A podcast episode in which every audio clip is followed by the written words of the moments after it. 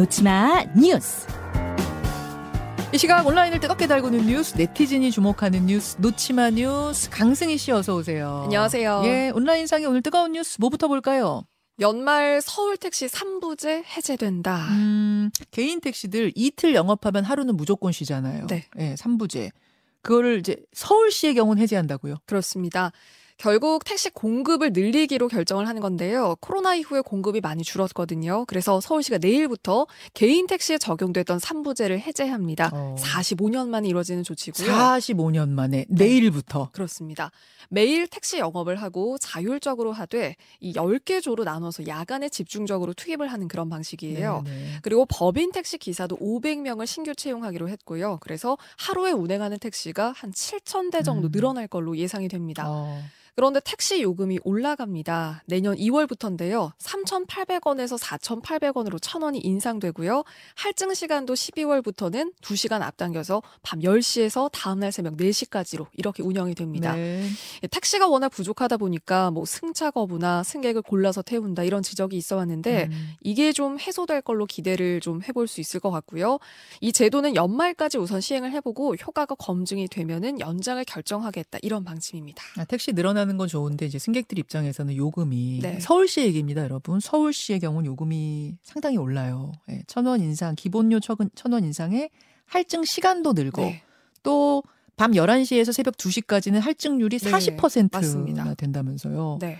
거기다가 이제 무슨 뭐 카카오 택시니 뭐 이런 이제 플랫폼을 이용해서 택시 잡을 때는 그 수수료도 상당히 올라가고 네. 이래저래 승객들 입장에서는 좀 어려워진 건 네. 사실이에요.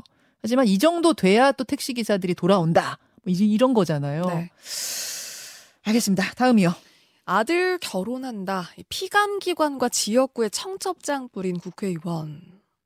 지역구 의원들, 지역구 의원이 아니라 주민들한테도 청첩장 뿌렸다고요? 네. 누구예요? 다른 사람이 있습니다. 국회 기획재정위원회 소속 민주당 신동근 의원인데요. 저희가 사진을 준비했는데 국세청의 한 공지글이 올라왔습니다. 국세청 간부들한테 지난주에 공유된 문서인데요. 국세청은 신동근 의원이 국정감사를 하는 피감기관입니다. 그리고 또 지역구인 인천 서구 주민도 청첩장이 담긴 문자를 받았어요. 해당 지역구에서 사업을 하는 사람인데 뭔가 출석을 좀 확인받는 그런 느낌이 들었다. 이렇게 전하기도 했거든요. 그리고 금액을 한 5만 원 정도 갖고 갈 사람이 누가 있냐. 금액이 고민된다. 이런 입장도 전했습니다. 여기에 대해서 신동근 의원이 입장을 내놨어요. 네.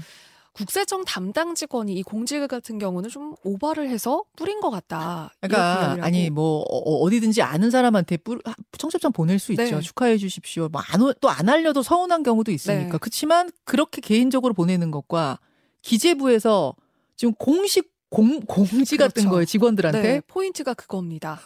국세청 관계자는 의원실에서 나서지 않았는데 굳이 내부 공지를 했겠냐 이런 입장이거든요. 국회의원이 경조사를 알리는 게 불법은 아니에요. 다만 지위를 남용해서 아무래도 받은 사람 입장에서는 참석을 좀 압력처럼 받을 수가 있고 그렇죠. 또 금액도 고민이 될 수밖에 없다는 점에서 청첩장을 보낸 행위 자체가 부적절하다 이런 지적이 나옵니다. 지인 정도에게 보낸 게 아니라 공지? 기재부에서 공지까지 했다는 건 이거는 분명 선을 넘은 것 같은데 네. 이게 축의금이 수금이 되면 안 되거든요. 그렇죠. 이게 지인들 사이에서도 그래요. 수금이 되면 안 되는 건데 좀 기막힌 일이네요. 다음으로 가죠. 대형 헬스장이라 믿었는데 줄 폐업. 코로나 이후에 폐업한 곳들이 많은데 특히 네. 헬스장 많아요. 코로나 때 마스크 끼고 운동에 힘드니까 네. 회원들 많이 줄었어요. 근데 그래도 대형 헬스장은 괜찮겠지 하는 생각으로 등록을 했는데 회비 냈는데 문 닫아버렸어요? 그렇습니다. 거기다가 환불도 못 받게 됐어요. 대형 헬스장은 이 본사도 있고요. 서울, 경기, 부산에 54개 지점을 갖고 있었는데 정말 큰 헬스장이죠. 그런데 지금 13개만 남았습니다.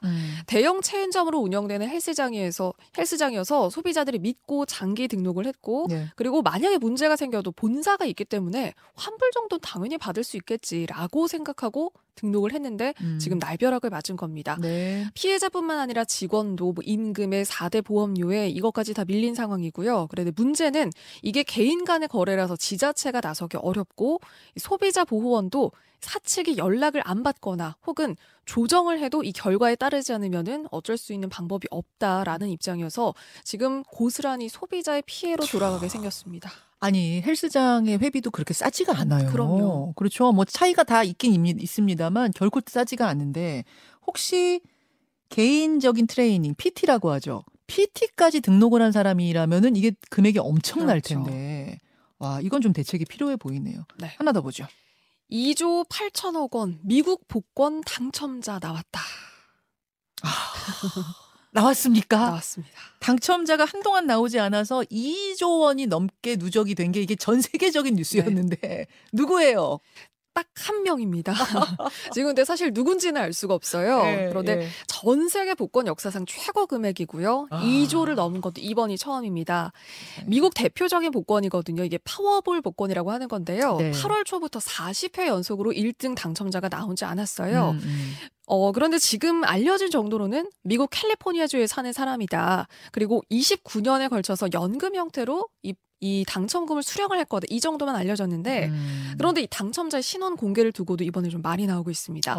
신원을 공개하는 게 복권 추첨 과정에 대해서 뭔가 신뢰나 투명성에 대해서 좀 그런 차원에서 반드시 필요하다. 이런 지금 지적도 나오고 있거든요. 아, 그래서 복권 당첨자를 반드시 공개하도록 하는 나라들도 있다고 네. 그러더라고요. 이 주도 있습니다. 캘리포니아주는 당첨자를 공개하도록 돼 있거든요. 예, 예. 당첨자가 나온 주예요. 그래서 곧 신원이 나올 걸로 지금 예상이 되는데 그런데 또 한편으로는 이렇게 2조 넘는 큰 금액을 거머쥐는데 신상 공개가 과연 괜찮을까 지금 야. 이런 이야기도 있습니다. 이분은 또 숨어 사는 게 관건일 것 같은데 신상 공개가 되고 나면 2조 6천억 원? 8천억 원. 6천도 아니고 8천. 2천억 원 하셔야 됩니다. 우리는 한 8천만 받아도 로또가 돼도 잠을 못 잘 것 같은데 말이죠. 부럽습니다. 수고하셨습니다. 네. 고맙습니다. 김현정의 뉴스쇼는 시청자 여러분의 참여를 기다립니다. 구독과 좋아요, 댓글 잊지 않으셨죠? 알림 설정을 해두시면 평일 아침 7시 20분 실시간 라이브도 참여하실 수 있습니다.